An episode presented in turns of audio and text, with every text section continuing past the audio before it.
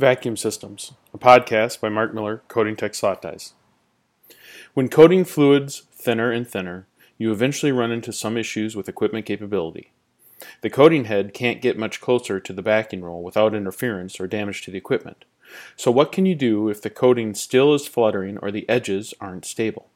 In ambient temperature coating, the answer may be the use of a vacuum system. A vacuum system is simple in design and easy to utilize. The concept is that a box is built around the interface between the slot die and backing roll. This enclosure allows the fluid to be influenced by a change in pressure. The change in pressure allows the fluid to displace the air on top of the substrate without coating defects.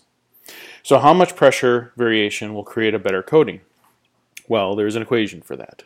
The minimum vacuum is equal to 12 times the viscosity at the slot die exit times the volumetric flow rate times the lip height of the downstream lip. This is all divided by the gap between the slot die and substrate to the power 3 times the gap between the slot die and substrate divided by 2 times the wet coating thickness.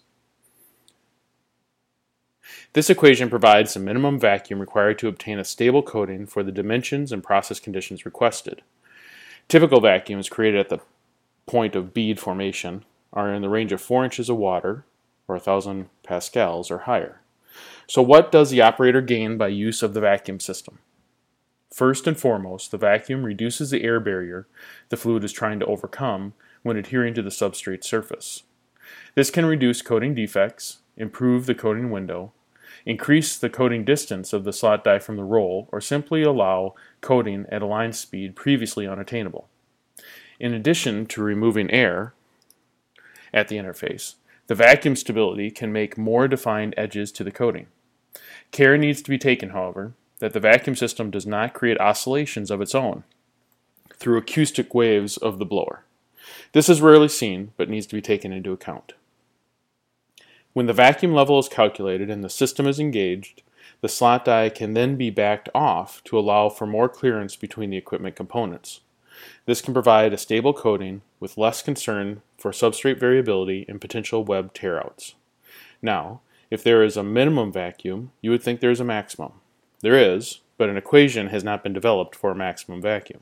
Instead, the operator needs to be aware if the coating is all going on the substrate or if the vacuum is pulling fluid out and filling the vacuum box. You have then hit the maximum, and the vacuum level needs to be backed off. Manufacturing the vacuum box should be based off maintaining a uniform pressure difference while considering a moving web.